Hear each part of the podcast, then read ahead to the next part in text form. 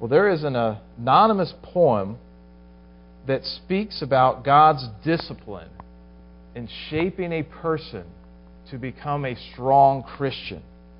You might have heard of it before, but it's worth repeating. It's really good. And it says these words When God wants to drill a man, and I am taking this in, in the inclusive sense of mankind, so men and women. When God wants to drill a man and thrill a man and skill a man, when God wants to mold a man to play the noblest part, when he, want, when he yearns with all his heart to create so great and bold a man that all the world shall be amazed, watch his method, watch his ways, how he ruthlessly perfects whom he royally elects, how he hammers him and hurts him, and with mighty blows converts him into trial shapes of clay which only God understands. While his tortured heart is crying and he lifts beseeching hands. How he bends but never breaks when his good he undertakes. How he uses whom he chooses, and which every purpose fuses him. By every act induces him to try his splendor out. God knows what he's about. Isn't that a wonderful poem? It's great. This poem, I think, wonderfully captures the reality that God wants to discipline his people so that they grow spiritually. Indeed, discipline is an essential part of spiritual growth. Now, we need to get it in our minds from the, from the beginning that God is not mean or vindictive. While his discipline can be painful as he corrects and molds us, his discipline actually shows that he loves us. He is a loving God who will do whatever it takes to mold us and shape us into the image of his Son, Jesus Christ, which is our eternal purpose. Did you know that? You should. We just went through that uh, last last sermon series about discipleship, right? That is our eternal purpose. Romans 8 28 and 20, 28 29, he says, We know that for those who love God, all things work together for good, for those who are called according to his purpose. For those whom he foreknew, he also predestined to be conformed to the image of his Son, in order that he might be the firstborn among many brothers. So God uses all things good things, but He also uses suffering and trials to help us become like Christ. Like it or not, we need discipline because of our proud, stubborn, and apathetic hearts. That hurt? That hit home? What? It was supposed to. So if you're here today and you want to grow into that glorious goal of becoming like Christ, which you were chosen before the foundation of the world to do, if you want that to happen, we need to be willing to learn from God's discipline. Amen? And because God is good, He tells us that, his, that how His discipline will indeed make us become like Christ. And that's what we're going to explore here this morning. So, as you know, we're in the midst of our series on the book of Job in the Old Testament. We missed last week, but now we're back to our On the Job training. On the Job training. Come on. That was good. All right. Turn to Job 5. We're going to be just briefly recap what we covered so far. The opening chapters of Job, as you know, we read that Satan asserts that Job only loves God because of the blessings he gets, like his family and his great wealth. And if those things were taken away, Job would curse God, meaning he would renounce God. And so God allows Satan to destroy his wealth and his family. But Job does not curse God, does he? Next, God allows Satan to afflict Job's health, but again, Job does not curse God. Now, after some time had passed, Job's friends show up, three of them, to visit him and comfort him. And in the midst of being in their presence, Job issued this, remember, this real startling, passionate lament about the suffering that he was going through. And then after that, we enter into these cycles of speeches between Job and his friends. And there's three cycles of speeches where in each case, the friend says something, then Job responds. The next friend says something, then Job responds. Three cycles that run all the way through chapter 31. And last time, Eliphaz was the first friend to speak up, and his speech goes from chapters 4 to 5.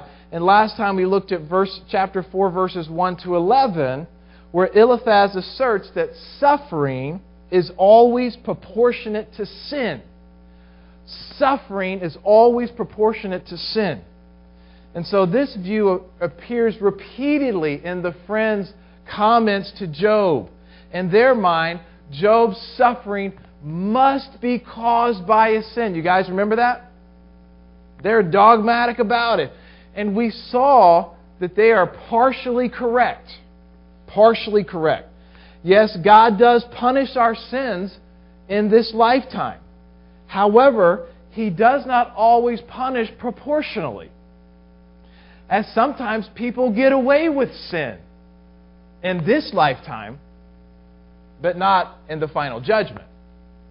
Moreover, sometimes a godly person suffers beyond what seems to be proportional in the case, as in the case with Job, right? So there must be more to suffering than just God's punishment. Everybody following so far? That is part of this whole theme of the book of Job is about our suffering and God. And that's part of it. That's a piece of the pie. But it's not the whole pie. And that leads to our topic again today our suffering and God's discipline. So get that in mind the difference.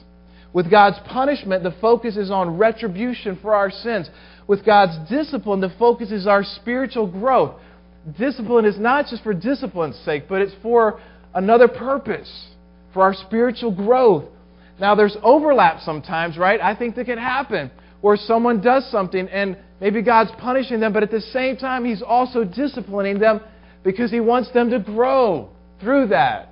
Okay? So, today we're going to look at this very important topic of our suffering and God's discipline.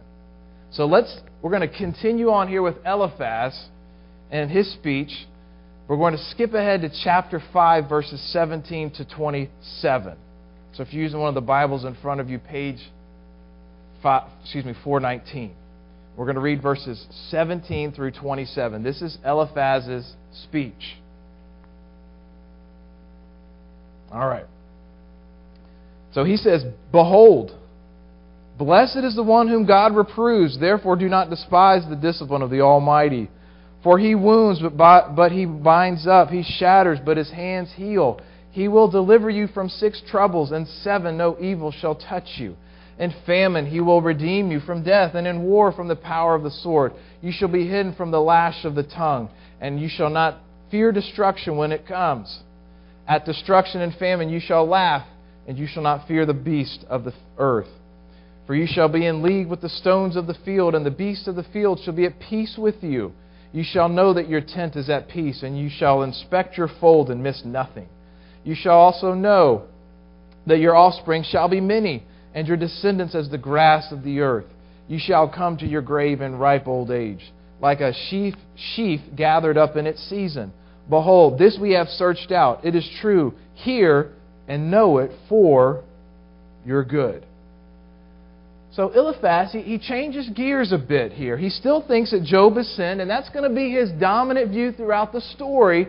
That Job is, he thinks Job is suffering primarily because of his sin. But he changes gears just a little bit here from, talking about suffering as God's punishment to suffering as God's discipline. Again, verse 17 Behold, blessed is the one whom God reproves, therefore despise not the discipline of the Almighty. So he says discipline is a good thing. We should not despise it. And God uses various trials to discipline. Notice how he mentions things like famine, war, the tongue, and wild animals, which would have been probably a, a more serious threat in the context that they lived, even though sometimes around here there's some pretty wild creatures that roam these neck of the woods. But in general, not quite as a severe thing, but God will deliver us from these things, Eliphaz says, and bring restoration no matter how severe the discipline. And notice how he says the number seven. The number seven is often used in Scripture to talk about completeness. So, in other words, with all the different trials that you go through, God can deliver you from them. And from there, Eliphaz, kind of in the rest of his speech, he wanders off into his belief that obedience automatically produces material blessing in your life. It's kind of ironic that he says this because this is exactly what Satan was arguing, right? That the only reason that God that Job feared God was because he was blessed financially and had all these things in his life. And we know that's not the case. But all said, Eliphaz makes a nice contribution that sometimes our suffering comes as a result of the discipline of God. Now, just out of curiosity, what do you think Job would have made of their counsel at this point? Well, on one hand, Job agreed. He was a sinner. He never says that he was sinless throughout this whole story. Job 7:21 he says to God, "Why do you not pardon my transgression and take away my iniquity?" So Job recognized he was a sinner. But on the other hand, Job was in general a godly man. He was a righteous man. We see several times how he was pointed out as being a righteous man. And we saw from those opening chapters that he was not being punished directly because of his sin. God had more in mind. Part of it is just the sheer mystery of God, isn't it? We're going to discuss that in a few weeks. God has reasons that go beyond even what is revealed in Scripture. God is God, and we're not. We're small and finite. That's part of it. But I also think part of Job's suffering was God's discipline. Job was a godly man. But there's always room to grow, isn't there? There's always knowledge to grow in the knowledge of God. There's always things to change in our lives. And we get to the end of the story, we're going to see that. And that's an important point that we should file away in our minds. Sometimes God disciplines because of sin, but sometimes He disciplines even when there isn't sin, as in the case of Job. With both ways, though, God is seeking our spiritual growth. So, having looked at this passage here in Job, I want to take the rest of Scripture and the rest of our time here this morning and explore three specific ways that God's discipline produces spiritual growth in our lives. Three specific ways that God's discipline will produce spiritual growth in our lives. We know that it does produce spiritual growth, but you might be wondering, how so, right? Well, here's the first way God's discipline reveals our true spiritual condition. God's discipline reveals our true spiritual condition. God knows our true spiritual condition, right? He knows everything. But He wants us to know it, doesn't He? He knew Job. He knew Job's condition, but He wanted Job to know it, and He wanted Satan to know it as well. And so sometimes Scripture speaks of how God tests us, doesn't He? For example, Proverbs 17:3 says, "The crucible is for silver and the furnace is for gold, and the Lord tests hearts." God wants us to know what's in our own hearts. And if we're to grow, the first step is having an accurate understanding of how we really are before God, right? And that's not easy. You might think it's easy, but it's not easy, friend. You know why? Because we're really good at making excuses, aren't we? It's somebody else's fault for why I do this or don't do that. The circumstances are too hard. Or whatever it might be. I was thinking about, isn't it amazing how we can spot the sins in other people's lives with the eyes of an eagle? But when it comes to our own sins, we have the eyes of a mole.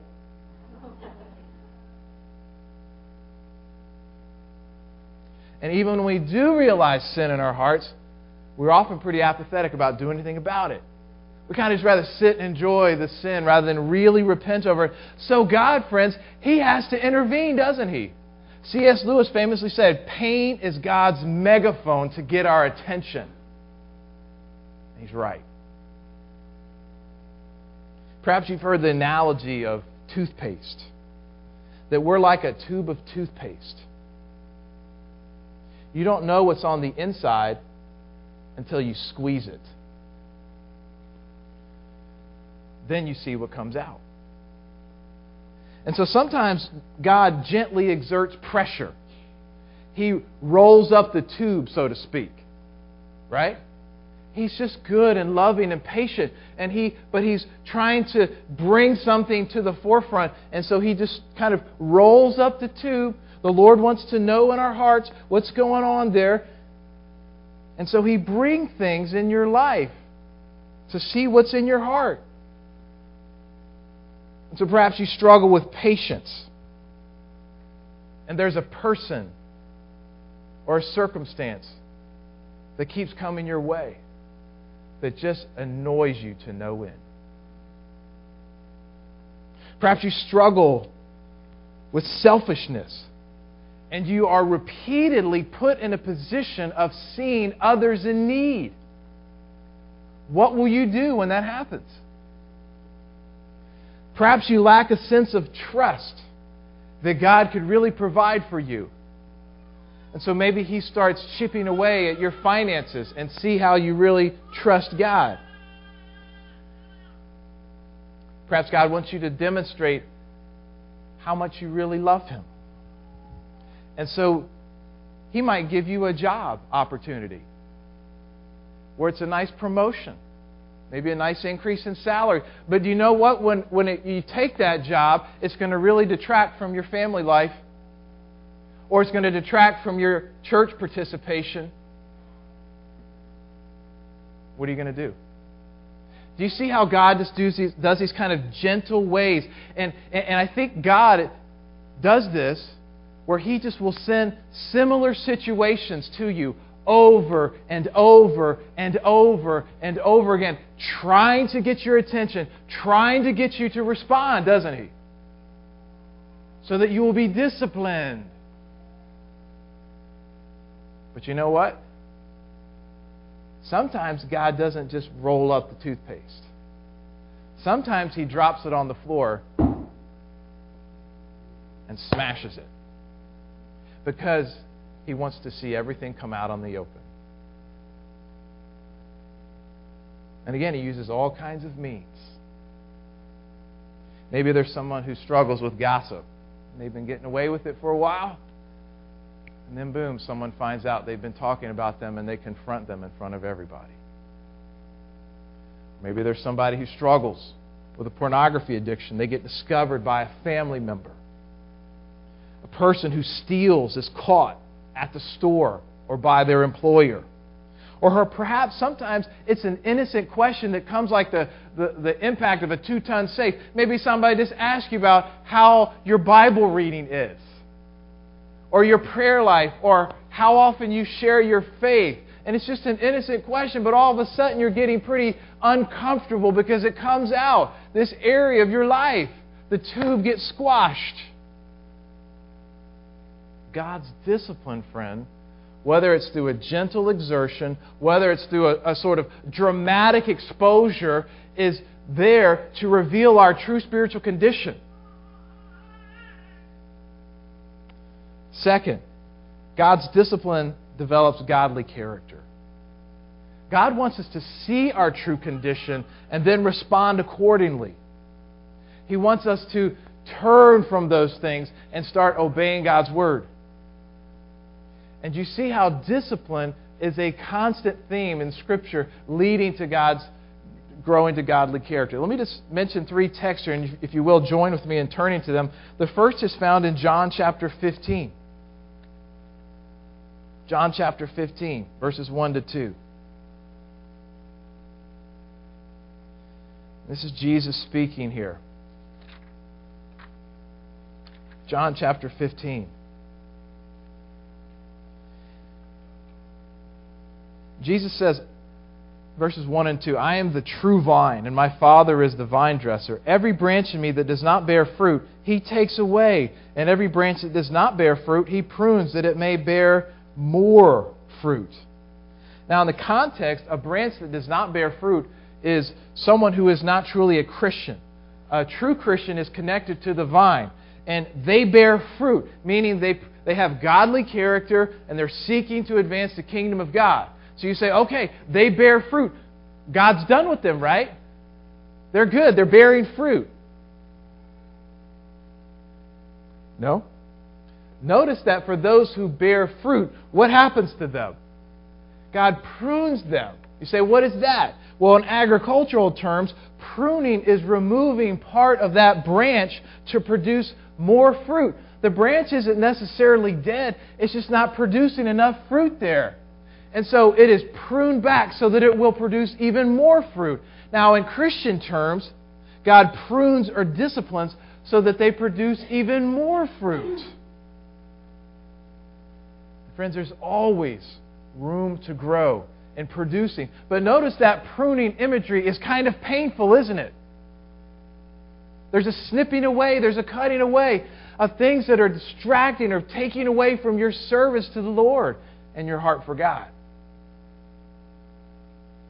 Turn over with me to Hebrews chapter 12, verses 5 to 11. Hebrews chapter 12, verses 5 to 11.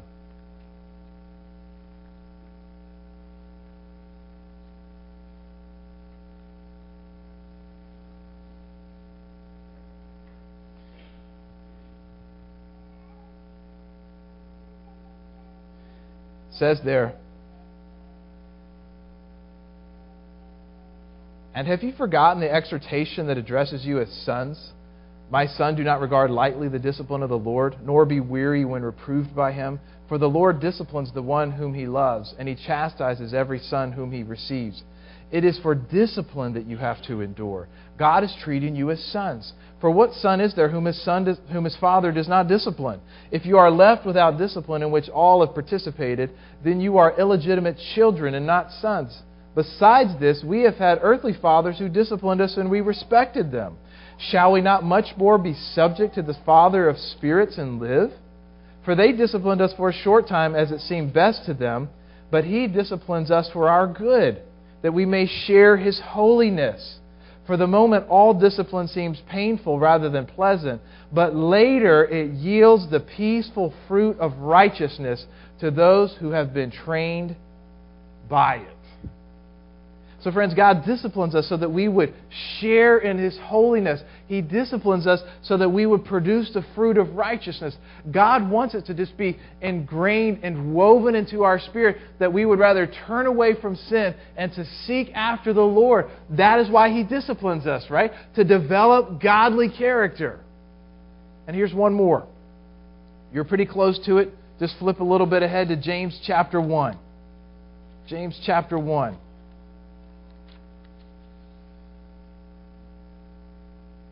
Verses 2 to 3, excuse me, 2 to 4. James says, Count it all joy, my brothers, when you meet trials of various, of various kinds. For you know that the testing of your faith produces steadfastness. And let steadfastness have its full effect, that you may be perfect and complete, lacking in nothing. So here we see that these trials, they test us. And when we handle these trials properly, they produce endurance. And if we would let endurance have its full effect, it leads to character that is perfect and complete. Friends, we need to trust that His discipline is developing godly character. so that we're not trying to constantly escape the trials of life. There's nothing wrong, hear me out, there's nothing wrong in asking to be delivered out of situations sometimes, right? You're in a very difficult spot. There's nothing wrong in praying for deliverance. But I fear sometimes that, that we become preoccupied with that, don't we? That we just say, Lord, get me out of this. Lord, get me out of this. Lord, get me out of this. Rather than, Lord, do you want me to develop endurance to weather through this and to develop the character that you have for me instead? Do you see the difference?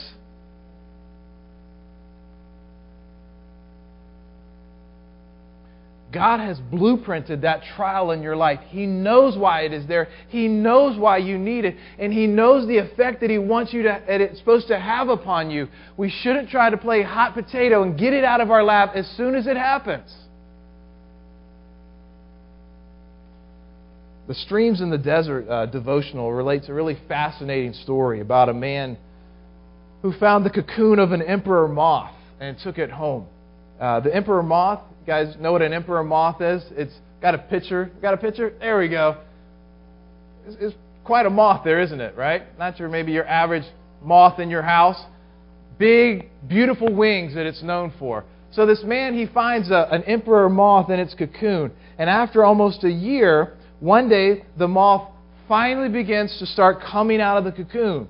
Now the cocoon has this little narrow opening, and especially in comparison to the size that it is it seemed that the moth was stuck to this man at a certain point, and he thought it wasn't going to get free. So the man ran out of patience. You know what he did? He took some scissors and he snipped the, the confining threads of the cocoon. And the moth immediately came out. But it did not look as expected. Its body was large and swollen, and its wings were small and shriveled. Sadly, it crawled around and never took to flight. You say, well, what happened? Well, it seems that the moth's struggle to get through that narrow opening actually pushes the fluids from its swollen body out to its wings so that they develop properly. So when the man tried to alleviate the struggle of the moth, he actually hindered it from developing its beautiful wings.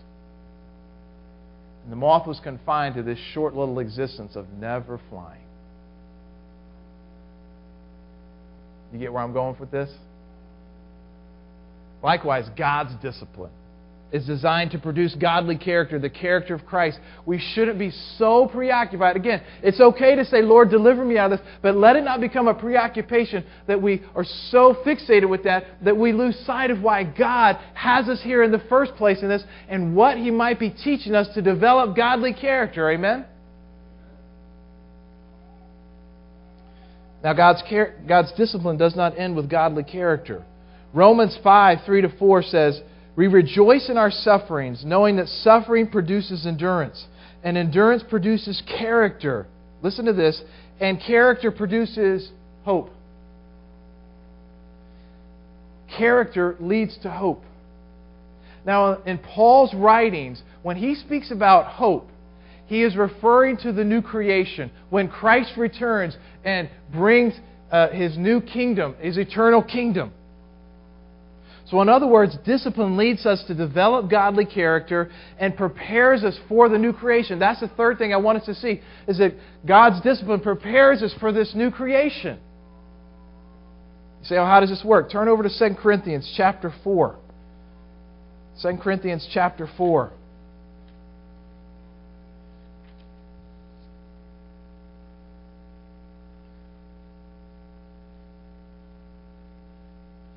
Says in verse 16 to 18 these words. Page 966, if you're using one of the Bibles in front of you. It says, So we do not lose heart, though our outer self is wasting away. Our inner self is being renewed day by day. For this light momentary affliction is preparing for us an eternal weight of glory beyond all comparison, as we look not to the things that are seen, but to the things that are unseen. For the things that are seen are transient, but the things that are unseen are eternal. So Paul says, look, our outward appearance is wasting away. That's a great verse you put on somebody's birthday card, you know? Especially they get over 40 or whatever, they're starting to feel these things. Hey, you know, your outward appearance is wasting away. But inwardly, we're being renewed day by day in our spirit. And you say, well, how in the world is that happening? Well, it happens as our afflictions, the things that, we're that we are going through, God is using them to create in us a hunger for eternal things.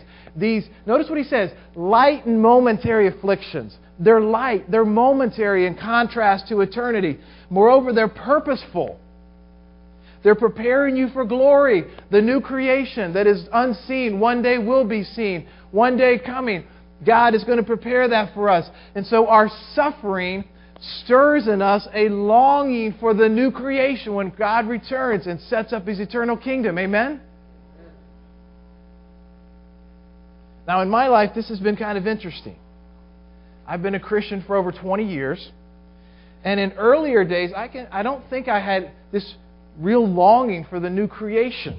In fact, I remember talking with a Christian gentleman one time who was speaking of these things, and I remember walking away thinking he seemed kind of strange for talking about that. Now, of course, I knew that the new creation was going to be better than this life, but I didn't have this sort of hunger for it. But interestingly, over time, this has changed. You say, well, what happened? Well, it wasn't so much that I learned something new, but what happened was affliction, suffering, just like Paul said. And it starts changing how you see these things, doesn't it? Battles with sin, I think, should stir in us that longing for a day when there's no more worldly temptations. Satan and just our own sin that makes you think, why did I just think that? Why did I just say that? Why did I just do that? Aging bodies stir us for resurrected bodies. Loneliness stirs us for the company of heaven. Death that we see around us stirs us for eternal life. You know what? even the blessings. And God gives so many blessings in this life, doesn't He? The abundant blessings should stir in us a longing for the source, to be with the source of all good blessings, the ultimate good, to be in His presence. And friends, this hope is so great that it should supersede any suffering. It really should. That when you go through affliction, it should stir within you, oh man, my body's aching. You know what? I don't like it. That's not great, but I'm longing for that new resurrection body. Oh, this, this happened in my life, this trial, this sin. I long for that day when I am free from the bondage of sin. God wants to discipline us to prepare us. Isn't He good that He uses our shortcomings and the fallenness of the world to prepare us for that great new creation? But let me stress something. This hunger for the new creation is not escapism. I think sometimes Christians can fall into that where they get so frustrated and so disappointed by this world that they kind of just check out of this world. And all they ever do is think about the new creation. That's not God's will. Look at Paul in Philippians 1. He's looking at a possible death sentence. He thinks he's going to avoid it. But Paul says, you know what? I w- I don't mind if I die because then I go and be with Christ. And that's far better. But you know what? It's a tough choice because I want to be here and serve you and build you up. Do you see the difference? There's no place for this kind of escapism. We should have a love to serve people and to see God's blessings here in this world. But all of that, as we go through those afflictions, should be stirring us this sort of insatiable hunger for the new creation to say, Lord, I can't wait for you to bring your best here to this earth. It's going to be great. So, friends, God's discipline isn't easy, is it? It's not easy. That's why we need to fix it in our minds, these things, and have this firm hope and foundation ingrained in our hearts that God loves us. He doesn't discipline you aimlessly, He is always seeking your spiritual growth. And He wants us to have it fixed in our minds that He wants us to know hey, where do we stand in our true spiritual condition before God? Are we developing godly character through these trials? And is it preparing for us our hearts in the new creation? Amen? Now, in response to the word here this morning, we're going to actually celebrate the Lord's Supper. And it ties in so nicely to this message. You say, well, why is that? Well, friends, the Lord's Supper, as we know, is a symbol of Jesus' sacrificial death on the cross. Jesus commands believers to take it and to remember his death. And Scripture also teaches us that before we take of the Lord's Supper, what should we do? We should examine ourselves, shouldn't we? To make sure that we don't treat his sacrifice lightly. The Lord's Supper, in a sense, helps us to examine our true spiritual condition before taking the Lord's Supper, to confess our sins, and then to grow in godly character. It's not a time to just be downcast and somber. It's a time to lay those things down before the Lord and to grow and to rejoice that God is a gracious and forgiving God who forgives us completely and freely in Jesus Christ, right? So before we pass out the Lord's Supper, it's a wonderful opportunity to examine ourselves. Are there ways that we have disobeyed the Lord that we need to ask for forgiveness? Are there ways that God has been tapping us on the shoulder and that we're not taking seriously? Now is the time. And one last thing the Lord's Supper is also, as Jesus teaches us, a, a snapshot one day of when we will celebrate it with Him in the new creation, right?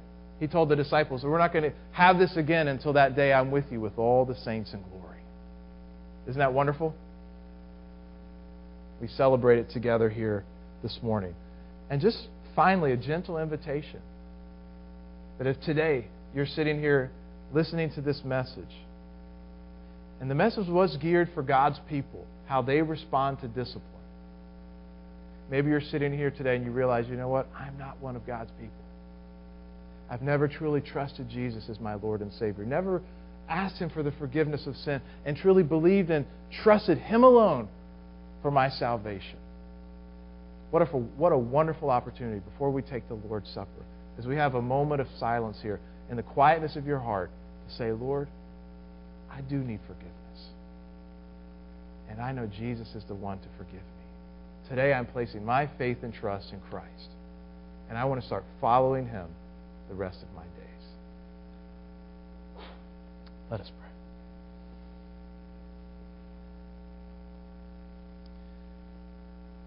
Lord God, we thank you for the opportunity to be with your people, to hear your word. Lord, we pray that you would speak to each heart and mind, how they and us would respond to what you have spoken here today. Lord, you are a God who disciplines. And you do it because you love us. Lord, as we take of this Lord's Supper, it is your appointed time for us to come before you and say, Lord, how is my condition before you? Are there things that, Lord, we need to lay aside as we take up our cross?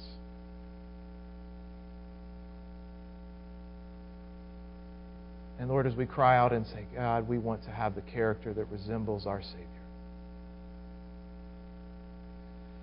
And Lord, remind us that this world is indeed passing away.